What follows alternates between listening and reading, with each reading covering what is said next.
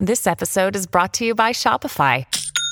Forget the frustration of picking commerce platforms when you switch your business to Shopify, the global commerce platform that supercharges your selling wherever you sell. With Shopify, you'll harness the same intuitive features, trusted apps, and powerful analytics used by the world's leading brands. Sign up today for your $1 per month trial period at shopify.com slash tech, all lowercase. That's shopify.com slash tech. Signore e signori, qui c'è qualcosa che non va. Sì, perché noi non parliamo più delle cose perché ci interessano. Ce ne interessiamo per poterne parlare. Non guardiamo più qualcosa perché ci appassiona, ce ne appassioniamo perché tutti lo guardano. E a pagare le spese di questo ossessivo tentativo di essere coinvolti in una conversazione pubblica è la nostra capacità di giudizio e la nostra soggettività. Oggi parliamo della vera zombificazione, di un'ossessione del nostro tempo e questo è il podcast che combatte la zombificazione e quindi pronti? Partenza, sigla. Daily Cogito, il podcast per tutti e per nessuno. Puoi amarlo, puoi odiarlo, ma non puoi ignorarlo.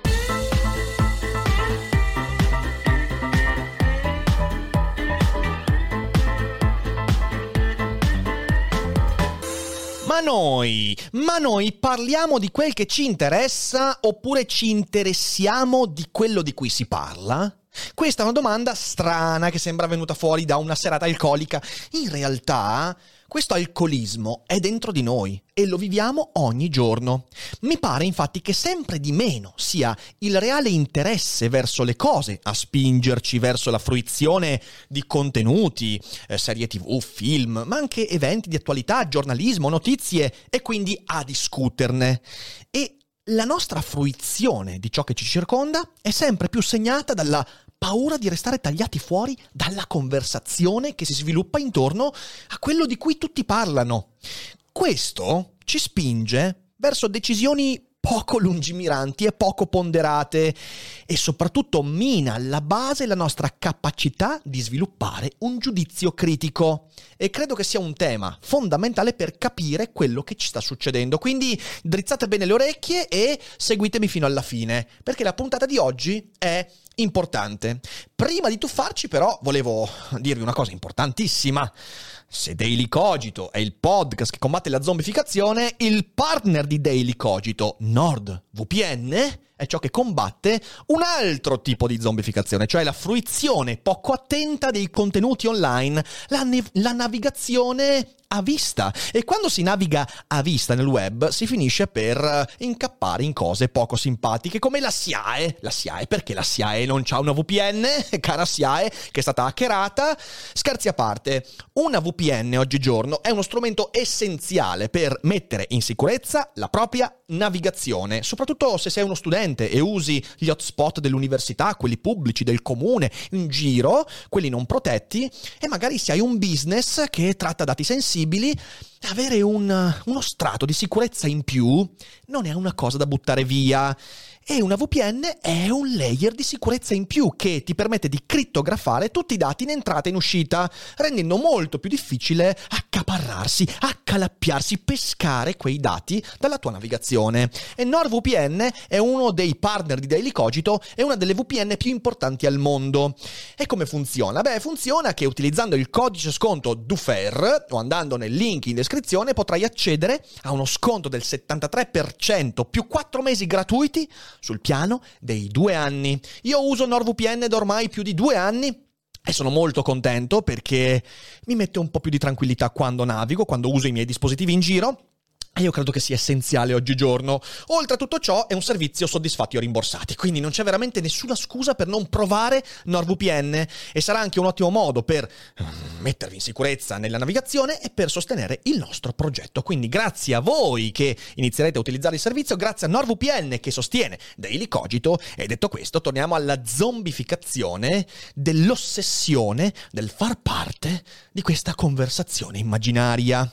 Ora, chi ha un minimo di esposizione mediatica, come il sottoscritto, questa cosa lo sa benissimo. Appena qualcosa smuove le tendenze, i trend, il pubblico martella ossessivamente l'influencer perché porti quella cosa, perché parli di quella cosa. È successo molte volte, in realtà ogni settimana c'è il tormentone di cui tutti devono parlare perché tutti ne parlano in questo ossessivo paradosso, in questo cortocircuito che cercheremo di analizzare per bene. Con me è successo con Attack on Titan, che infatti è diventato anche un meme qui sul nostro canale, Attack on Titan, eh? Dobbiamo fare anche l'emote di Attack on Titan, che non ho ancora visto e ho fatto un errore. Ho sentito la repulsione nel vedere le altre stagioni, ho visto la prima e non le altre, ho sentito la repulsione dal guardare le altre stagioni di Attack on Titan, visto che sui social, dappertutto, mi chiedevano ossessivamente quando è che parli di Attack on Titan?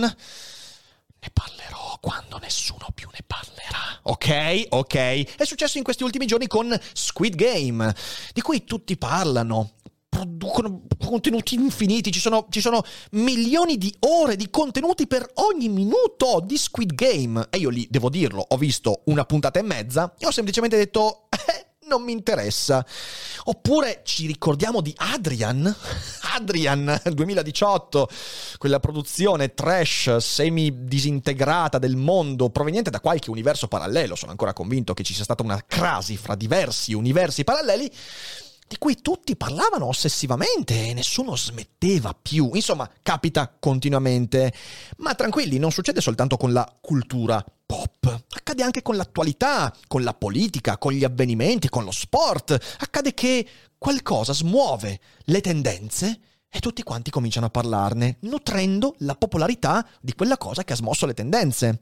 Se non ne parli tu, io vado da qualcun altro che ne parlerà. E quindi mi dico, beh, ascolta, ne parlo, tanto qualcuno ne parlerebbe al posto mio. Capite bene che è discretamente insostenibile come clima mediatico, però non corriamo troppo.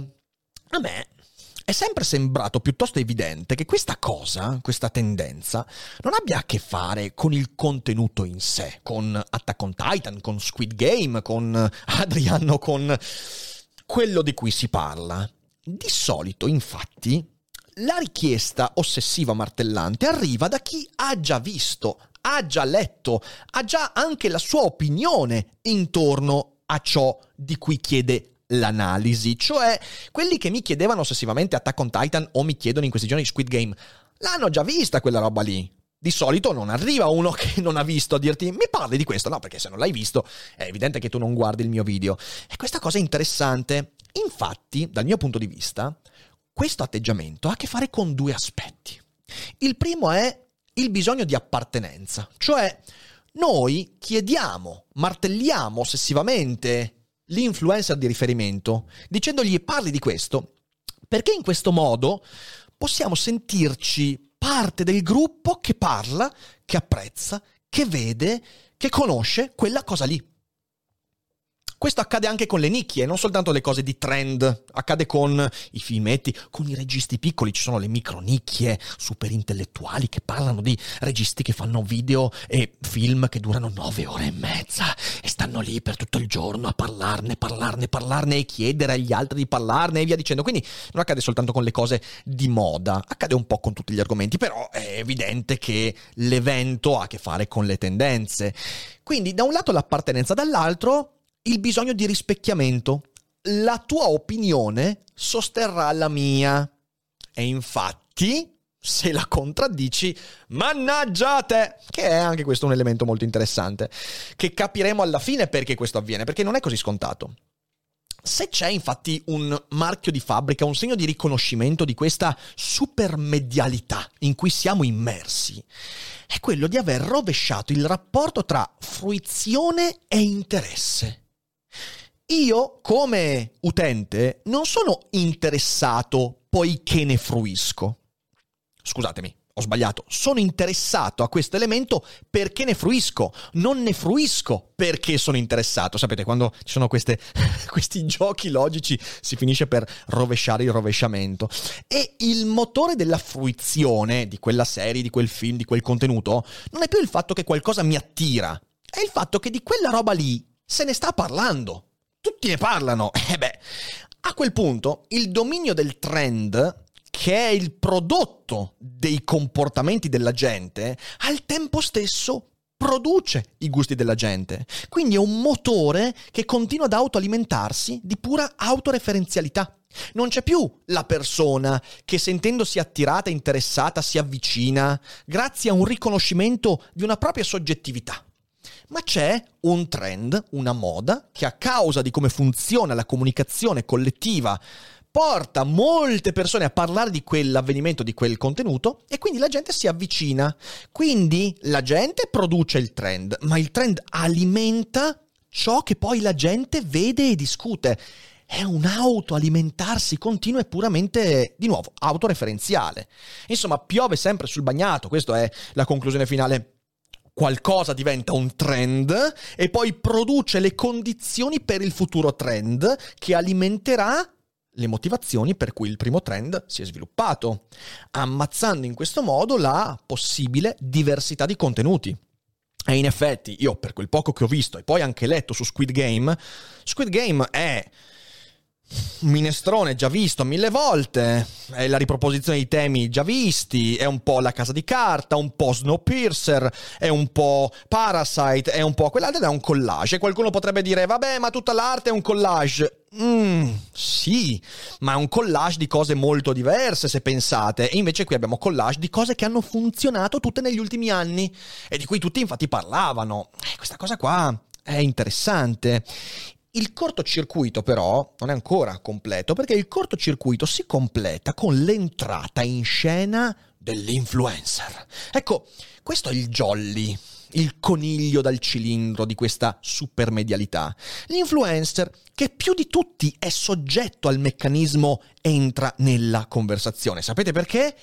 Perché ne guadagna denaro sonante, perché entrare nella conversazione significa guadagnare soldi, dindini, ovviamente invisibilità, sponsorizzazione e via dicendo.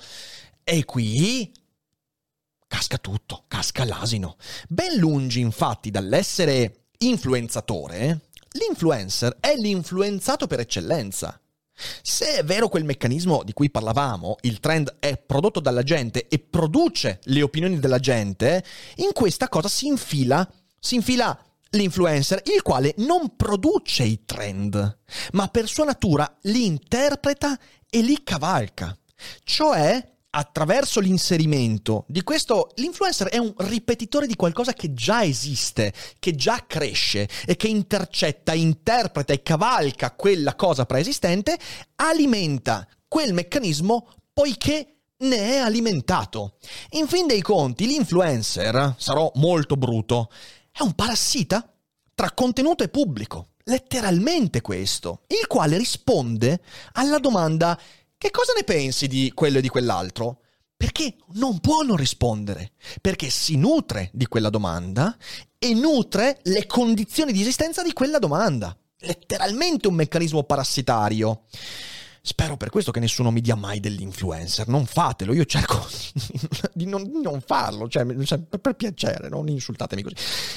Il meccanismo più immediato e facile per portare a sé pubblico, infatti, non è certo quello di dire quello che si pensa quando qualcosa mi interessa.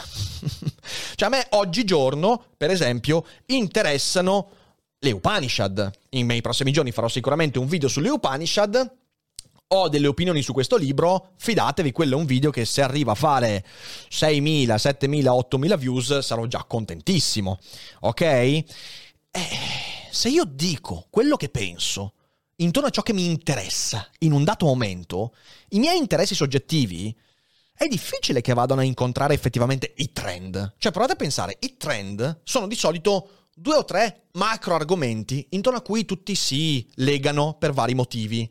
Quanto è probabile che tutte le persone che parlano di quella roba siano interessate a quella roba? È praticamente impossibile. Se ne interessano perché l'argomento le raggiunge. E questo è un meccanismo perverso. Quindi dicevo, il meccanismo più immediato per attirare pubblico e quindi fare dindini sul web non è quello di dire quello che penso intorno a ciò che mi interessa, eh, ma entrare nella conversazione in atto anche se i contenuti non mi interessano. E questo vale tanto per il pubblico quanto per l'influencer. Non è una cosa che scinde questi due mondi, che sono di nuovo comunicanti. E questo, secondo me, ha una causa ben precisa e ha un effetto devastante. La causa, dal mio punto di vista, eh, è una mia analisi che poi svilupperò sicuramente, ma ho già anche sviluppato in passato, la causa, secondo me, è la completa perdita dell'individualità. Individualità intesa come struttura culturale, concettuale e anche sociale che permette a un soggetto di dare primaria importanza al proprio interesse e solo dopo guardare all'opinione pubblica, al senso comune, al ciò di cui si parla. E questo io lo vedo in ogni dove. In ogni dove perché quello che vedo invece è un'omologazione eh, inerente ai trend, i contenuti di cui tutti fruiscono, un modo di esprimersi che è sempre più gergale e sempre meno personale, e tutta una serie di elementi che mi fanno dire porca miseria, la gente ha smesso di chiedersi ma cos'è che mi interessa veramente? E i miei comportamenti vanno verso ciò che mi interessa o ciò che agli altri interessa viene verso i miei comportamenti? E questa domanda non ce la poniamo più ed è un problema. La causa, infatti, di conseguenza, è l'assenza di possibilità di ascoltare se stessi e di capire cosa muova il mio interesse, la quale è sostituita dal rumore di fondo che ci sta assordando con i trend e le continue indefesse richieste di attenzione. È il video che ho fatto sulla ricerca della solitudine, se ci pensate. Sono argomenti collegati questi.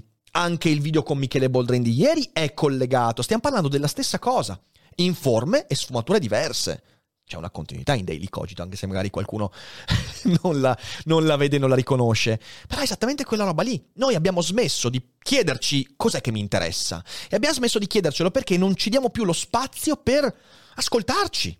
E questa è la perdita dell'individualità.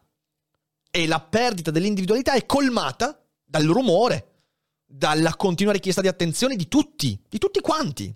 E il problema che io mi pongo ogni giorno è sto rompendo i coglioni alla gente con i miei contenuti oppure porto magari qualcosa che magari permetta una maggior uh, uscita dalla zombificazione, come diciamo spesso. Ecco, una domanda a cui ancora non ho saputo dare una risposta definitiva e non ci sarà mai una risposta, però è bene che continui a pormi quella domanda. Cosa abbia causato questa sostituzione è sinceramente molto difficile da dire. Io posso soltanto rifarmi ad analisi di individui molto più geniali del sottoscritto. Per esempio, secondo, secondo Viktor Frankl, che abbiamo citato tante volte, questo elemento di cui lui parla continuamente. Frankl, 60 anni fa, 70 anni fa, vede perfettamente questo problema, prima dell'arrivo della società di massa, della supermedialità. E lui dice, eh, il problema è che la gente ha smesso di chiedersi che tipo di individuo voglio essere, come voglio realizzare quelle che sono le mie aspirazioni, i miei sogni. Ho smesso persino di chiedermi quali sono le mie aspirazioni. E questa cosa viene colmata dall'opinione pubblica. Oppure possiamo citare Heidegger, autore distante da Frankl, ma non in questo senso. Heidegger quando denuncia eh, il dominio della chiacchiera, e sta dicendo esattamente questo. Nella chiacchiera non c'è più l'io penso, l'io dico, io faccio. C'è il si dice il si pensa, il si fa. E io faccio perché si fa. Io dico perché si dice, io penso perché si pensa. E quindi il si pensa, questo dominio collettivo, etereo, repressivo dell'opinione pubblica dominante, sostituisce la mia incapacità di chiedermi Cos'è che penso intorno a questo problema? Cos'è che mi interessa? No, la gente si interessa e quindi io mi interesso. È un'analisi devastante quella di Heidegger da questo punto di vista. È come se noi fossimo diventati un bacino vuoto, svuotato di acqua, e ovviamente in quel caso ci sono le acque altrui che colmano questo tipo di bacino. E io divento gli altri. Mi trasformo in qualcosa di diverso da me stesso. Divento l'orma di quella collettività che non mi appartiene.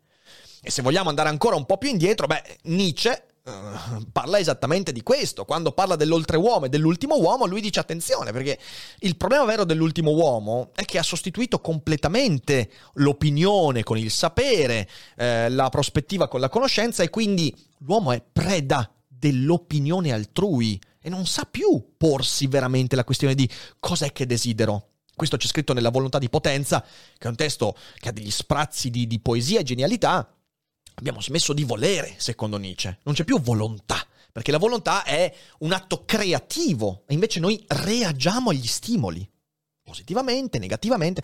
Questo per dirvi che il processo di cui sto parlando prende un tempo secolare, cioè sono secoli che ci si prepara a questo momento. Il momento in cui l'individuo umano smette di ritagliarsi il tempo lo spazio per dirsi cosa mi interessa. Cos'è che voglio? Certo, per capire cosa mi interessa devo ascoltare il mondo e ci mancherebbe, non c'è, non siamo mica Eraclito che si chiude nella sua individualità e capisce la sua verità al di fuori dei contatti col mondo. Ovviamente, non siamo degli eremiti. Però entro a contatto con il mondo e alterno a quel contatto un momento di solitudine in cui mi chiedo cos'è che mi interessa? Com'è che sono fatto? È la domanda che soggiace a questo interesse. Com'è che sono costruito? Verso cosa posso spingermi, posso tendere? Look, Bumble knows you're exhausted by dating. All the must not take yourself too seriously and 6 1 since that matters. And what do I even say other than hey? well, that's why they're introducing an all new Bumble with exciting features to make compatibility easier, starting the chat better, and dating safer. They've changed, so you don't have to. Download the new Bumble now. Ecco, io credo che Frankl, Heidegger, Nietzsche un po' sarebbero tutti d'accordo nel dire che è la perdita di amor proprio e la sensazione di essere dispersi che ci spingono spasmodicamente a voler essere parte di una discussione. La discussione, la trattativa, la mediazione sostituisce l'individualità, l'interesse, la soggettività. Ed è per questo che ci arrabbiamo quando qualcuno che ammiriamo e seguiamo vi si sottrae, si sottrae dal dare la propria opinione. Mi è successo con Squid Game in questi giorni, a un certo punto mi è capitato di fare un QA su Instagram e ho ricevuto tante domande di gente che mi fa che ne pensi di Squid Game? E io ho risposto a uno dicendo guarda, Squid Game l'ho visto poco, non muove il mio interesse e quindi ho smesso di vederlo. Tra parentesi, è un Takeshi's Castle che non ce l'ha fatta, che era palesemente una battuta. Sono stato invaso da messaggi di persone che mi dicono: ma, no, ma, ma, come fai a dire una cosa del genere? Ma no, ma guarda che è bellissimo, no, guarda che qua. E io a questi qua ho risposto a tutti dicendo: Ma cosa hai passato 5 minuti di tempo a rispondermi in modo risentito a questa cosa qua? Ma veramente? Ma questi 5 minuti potevi vederti una puntata di qualcos'altro? potevi anche ascoltare qualcuno che parla bene eventualmente di Squid Game, non necessariamente da me. E invece hai scritto un messaggio lungo, di solito svariate righe, spiegandomi perché la mia era una cazzata. Che magari è una cazzata, eh, ma ci mancherebbe. Però insomma, ragazzi, un po' di leggerezza. Porca puttana. È Squid Game. Non ho mica detto che c'era una volta in America un film di merda. In quel caso lì, magari qualcuno che conosca l'arte cinematografica potrebbe dire: aspe- aspe- aspetta un attimo senza scaldarsi, ma semplicemente per dire parliamone, perché quello è una questione artistica, ma però anche lì, boh, non è che ne valga particolarmente la pena. Quindi, insomma, diamoci una bella calmata tutti quanti. L'effetto, ora io ho espresso le cause secondo me, e poi bisognerebbe parlarne a lungo, lungo, lungo, però poi c'è anche un effetto. E l'effetto mi interessa particolarmente, perché l'effetto di questo atteggiamento, l'effetto quindi di questo atteggiamento del voler far parte della discussione perché se sei tagliato fuori non esisti, sei nulla, l'effetto è devastante. Perché proviamo a chiederci su cosa basiamo il giudizio intorno a un contenuto di qualsiasi tipo. Cioè, quando giudichiamo qualcosa, noi giudichiamo in base a elementi oggettivi e soggettivi, cioè giudichiamo c'era una volta in America sulla base delle nostre conoscenze in ambito cinematografico e quindi ci sono delle considerazioni che possono attenere quasi all'oggettività, la sceneggiatura, la musica, il montaggio. Poi però giudichiamo anche su una base che è nostra, cioè come questo film va a legarsi alla nostra esperienza, ai nostri desideri, alla nostra soggettività, alla nostra esistenza. Ogni volta in cui giudichiamo, un giudizio è l'incontro più o meno equilibrato di questi due elementi, che poi si intersecano, sono sfumati, sì, sto semplificando, però ci sono questi due elementi. Ecco, com'è che giudichiamo in un mondo in cui il secondo elemento, quello della soggettività, è completamente soverchiato dal discorso pubblico. Se ciò di cui fruiamo non muove il nostro interesse, il nostro giudizio si baserà non più sulla nostra soggettività, ma sul tenore della conversazione pubblica. E questo è drammatico perché la conseguenza è che non potremo mai più fidarci davvero di ciò che qualcuno dirà su un film o su un evento, perché sapremo per certo che la sua analisi non si baserà sull'onesta sua opinione personale, ma su qualcosa di collettivo. E sapete perché lo sapremo questo? Lo sapremo perché noi facciamo esattamente la stessa identica cosa. Vedo Squid Game, non lo giudico sulla base di quanto mi interessa, quanto sia originale, quali sono le caratteristiche e cosa tocca dentro di me. No, lo giudicheremo sulla base di come se ne parla, come ne parla l'influencer, come ne parla il recensionista, l'articolista, il giornalista, il professore e chi più ne ha più ne metta. La mia opinione sarà completamente soverchiata dal discorso in cui avrò spasmodicamente cercato di entrare scrivendo le mie tre righe su Facebook, il mio tweet, facendo il mio videino su YouTube e basta. E il mio giudizio non avrà quasi più nulla a che vedere con la mia soggettività, anche perché poi, e questo è il livello superiore, quando passiamo dall'utente normale all'influencer, lì subentra tutta una serie di criteri che non hanno a che vedere più con il contenuto il fatto che l'influencer possa essere sponsorizzato dalla casa di produzione di quel, di quel, contenuto. Questo accade con i videogiochi continuamente. Come faccio io a fidarmi di un recensore di videogiochi quando so che la casa di produzione di cui recensisce il videogioco lo paga? Magari lui è onesto, ma io non potrò fidarmi. Succede con i film, succede con, con tutto. Oppure, di nuovo, non solo, eh, non è soltanto una questione monetaria, ma è una questione anche di visibilità. Come faccio io a fidarmi? di quel recensore, youtuber, quello che volete, che parla di quel film, avendo saputo che lui riceve ogni giorno una montagna di opinioni che gli dicono hai visto che figata quel film? Quanto sarà lui effettivamente onesto nel dire questo film mi è piaciuto? Quanto quell'opinione dipenderà dalla sua soggettività e quanto invece dal fatto di non voler indispettire il suo pubblico e quindi fare un fanservice? Questo accade anche nella produzione dell'arte, quando l'autore fa del fanservice, cioè la sua storia non dipende più da quello che lui vuole raccontare, ma dipende dal fatto che il suo pubblico vuole esattamente quella roba lì. Come farò a giudicare questo tipo di storia? I personaggi e tutto quanto. Stiamo perdendo i criteri di giudizio. Ci stiamo lanciando in un mondo infernale e questo noi dobbiamo rendercene conto, perché è l'effetto più dirompente della società, della discussione a tutti i costi. Ci stiamo ritagliando un mondo pieno di storie. Non ci sono mai state così tante storie, libri, film, videogiochi. Che figata incredibile! Un mondo pieno di storie che non ci interessano in buonissima parte, perché è inevitabile, possiamo essere interessati a poche cose nella nostra vita, eh, che non ci interessano, e dei giudizi di cui non possiamo fidarci. È un inferno dantesco in cui vediamo cose seguendo l'opinione altrui senza quindi poterci fidare dell'opinione altrui. Non mi sembra, non mi sembra un grandissimo affare. E quindi secondo me Qual è la conclusione di questo? Beh, non so se ci sia una conclusione, è una constatazione che sto vedendo sempre di più eh, qualcuno dirà, eh Maric la fai troppo grossa. No, no, no, io credo che questo sia veramente una cosa molto, molto profonda del nostro tempo, del nostro modo di pensare, di interagire con gli altri e anche con i contenuti di cui fruiamo. Eh, se volete, eh, David Foster Wallace in Infinite Jest ne aveva già parlato, 20, ormai quasi 30 anni fa ne aveva parlato, eh, 25 anni fa.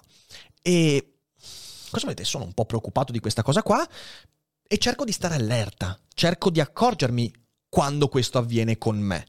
Il che significa, e vorrei concludere con una postilla perché poi qualcuno potrebbe dire, eh vabbè, ma bisogna sempre fare cose di nicchia. No, in realtà poi uno può anche parlare delle cose che effettivamente di cui parlano tutti. Ma non è il motivo il fatto che ne parlino tutti. E non può esserlo perché la conclusione logica del parlare delle cose poiché ne parlano tutti è che nessuno potrà mai più dare un giudizio nessuno si fiderà più mai del giudizio di tutti, tantomeno del proprio. Ora, questo vi sembra un modo buono per costruire una società? Secondo me no, secondo me no.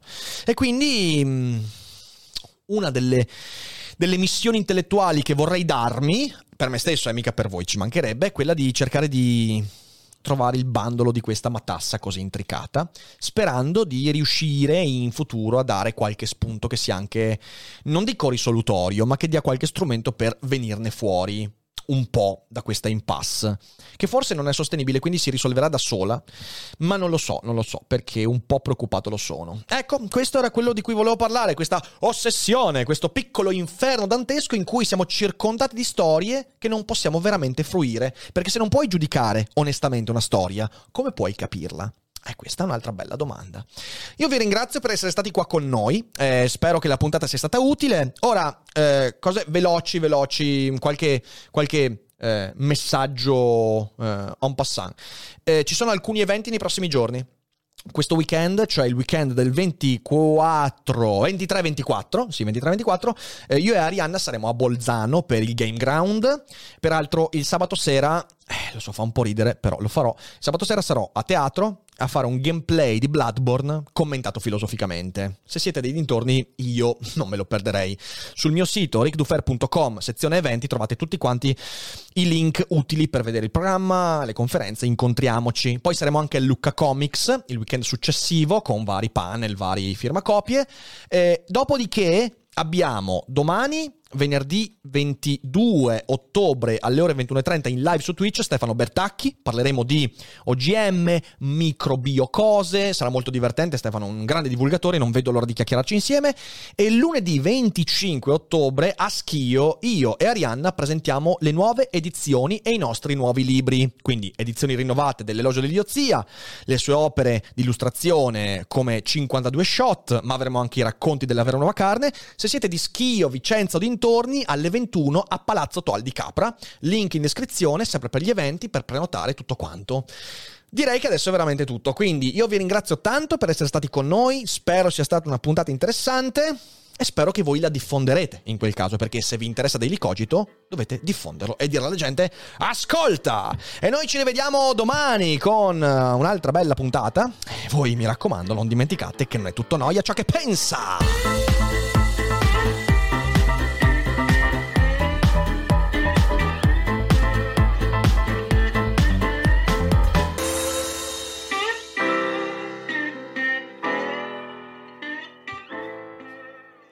Vacanze in Sicilia o in Sardegna. Con i traghetti GNV viaggi in relax, porti tutto quello che vuoi e ottieni super vantaggi. Col nuovo programma Fedeltà MyGNV accumuli punti viaggiando, ricevi un cashback del 20% e tanti sconti a bordo. Non c'è modo più conveniente per andare in vacanza. Scopri i dettagli su gnv.it.